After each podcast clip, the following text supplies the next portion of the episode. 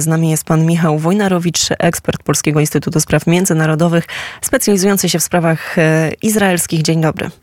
Dzień dobry, pani redaktor. Dzisiaj ponownie będziemy rozmawiali o sytuacji na Bliskim Wschodzie i ponownie zadam to pytanie, które już kilkukrotnie padło e, podczas naszych poprzednich rozmów od początku tej ogromnej eskalacji konfliktu na Bliskim Wschodzie. Jak wygląda sytuacja w samej strefie gazy? No wciąż jest ona bardzo, bardzo trudna, bardzo, bardzo zła. Toczą się walki w, e, przede wszystkim wciąż w północnej części. E, centrum jest szpital Al-Shafia, gdzie właśnie dochodzi do dochodziło do właśnie do, do dużej liczby, liczby starć. Strona izraelska słowami ministra obrony Jowa Glanta twierdzi, że Hamas jest w, w rozsypce, że jakby organizacja jest coraz bliższa porażki, niemniej jakby to, te, te sygnały, które płyną tak naprawdę ze strefy wskazują na, na to, że jednak ciągle jednak jest ona w stanie stawiać dość, dość skuteczny opór. Trwają też, trwają też naloty na, na, na południową część też na, na cele, cele Hamasu i innych organizacji. No i no, niestety ale wciąż rośnie bardzo, bardzo wysoka liczba ofiar rannych czy też zaginionych w cywili palestyńskich w strefie gazy, no i coraz liczniejsze też niszczenia, jeśli chodzi o infrastrukturę, niewydolność szpitali, jakby, więc jakby mamy do czynienia z no, tak naprawdę no, coraz, coraz pogarszającą się sytuacją. I dodatkowo pojawiła się informacja, że agencja ONZ, która działa mm, w gazie, ogłosiła, że w, w, ciągu 48 godzin zakończy misję humanitarną. Musi ją zakończyć, bo nie ma mm, paliwa, nie jest w stanie, mm, nie jest w, stanie w żaden sposób e, działać na, na miejscu. Jak, jeżeli nie nadejdzie jakaś e, konkretna pomoc, albo czy w ogóle możemy liczyć na to, że Izrael zmieni jakoś swoją politykę, przynajmniej jeżeli chodzi właśnie o no, zmniejszenie tej ogromnej klęski już e, humanitarnej i no i cierpienia cywili.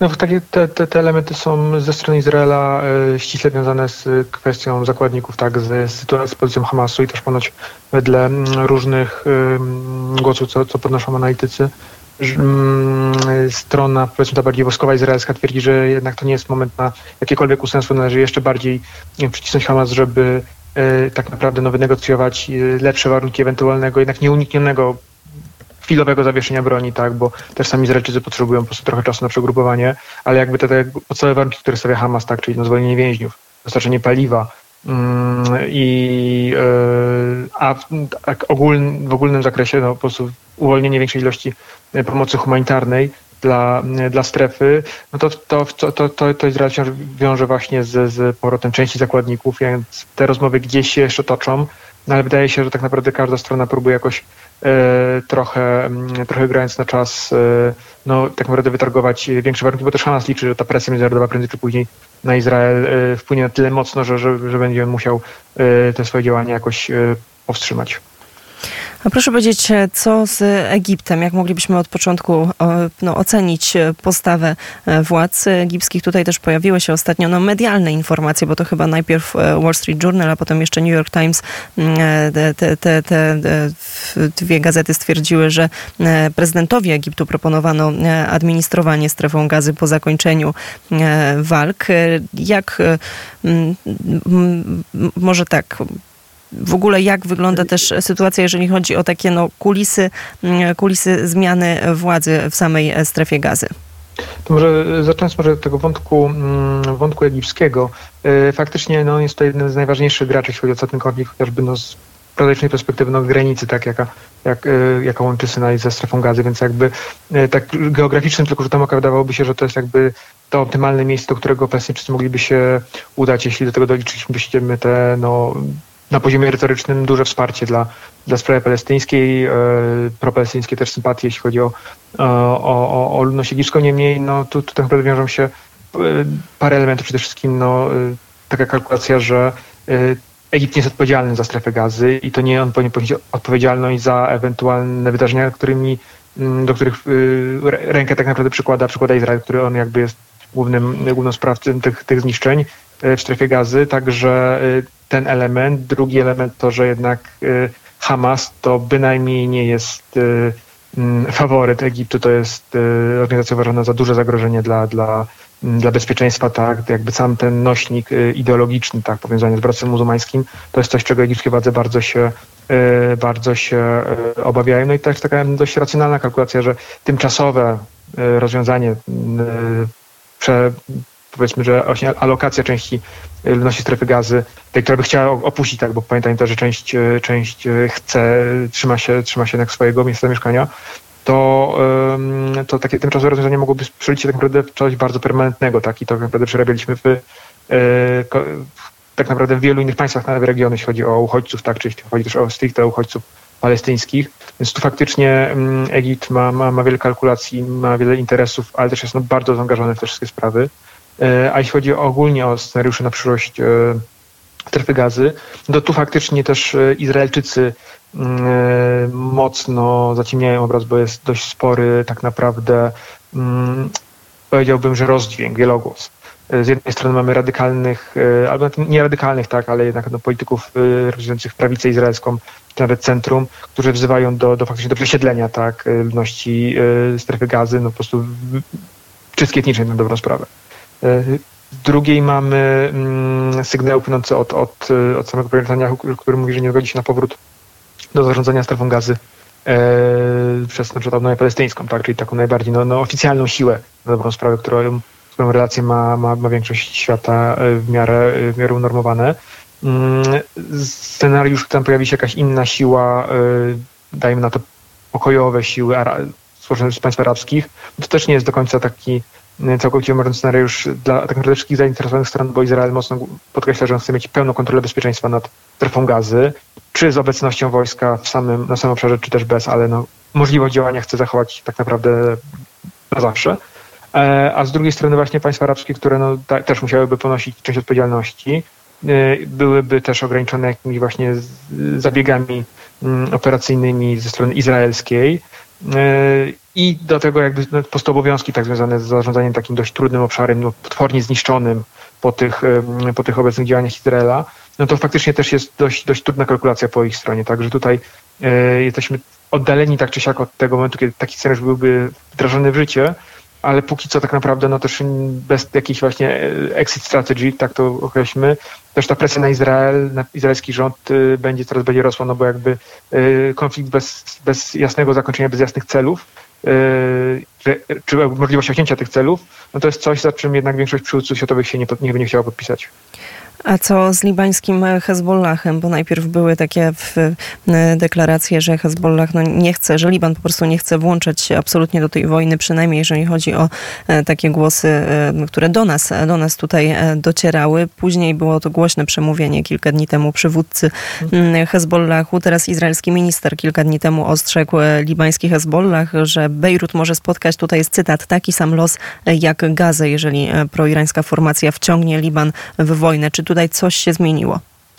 E, rośnie liczba ofiar powoli, ale, ale jednak e, dość, dość konsekwentnie, na, jeśli chodzi o tę kolejną wymianę, mm, wymianę graniczną, ostrzały, mm, dochodzi do, do wedle niektórych raportów do penetracji ze strony dronów e, Hezbollahu, więc jakby tam jest ta granica ciągle bardzo niespokojna.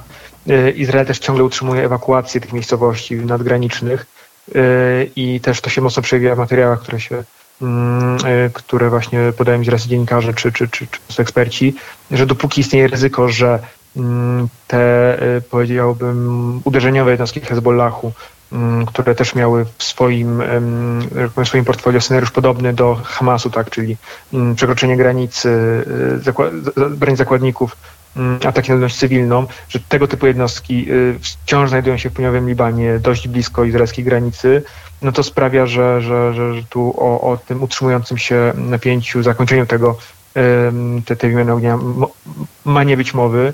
I faktycznie te groźby ataku na Tiberiu to, to też nie jest nic nowego, tak, bo przypominam, że w 2006 roku e, również, e, również tamtejsze cele związane z Hezbollahem były, były obiektem izraelskich ataków, także tutaj widać, że te strony e, ciągle, e, ciągle jeszcze to, to nie skaluje na pełną, na pełną skalę, ale faktycznie e, sytuacja jest tam bardzo, bardzo niestabilna. A co możemy powiedzieć na temat sytuacji wewnętrznej, jeżeli chodzi o izraelską politykę, jak ten konflikt właśnie, właśnie wpływa na czy to pozycję Benjamina Netanyahu, czy, czy w ogóle co dzieje się, jeżeli chodzi o, o politykę Izraela? No, ten konflikt nie wygasił absolutnie wszystkich sporów.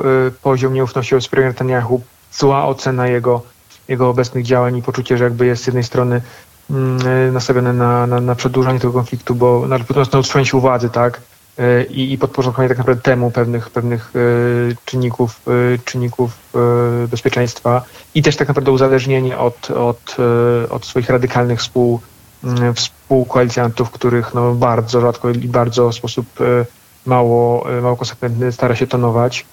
Do tego właśnie ten rozdźwięk, tak, te liczne głosy właśnie wezwania ze strony ministrów do, do mm, czy właśnie kolejnej nagby, czy, czy, mm, czy, czy, czy innych po prostu bardzo skrajnych, bardzo zakrających o, o, o zbrodnie mm, e, działań przeciwko Palestyńczykom, to, to, to wszystko jakby idzie na, e, na, na konto premiera Netanyahu.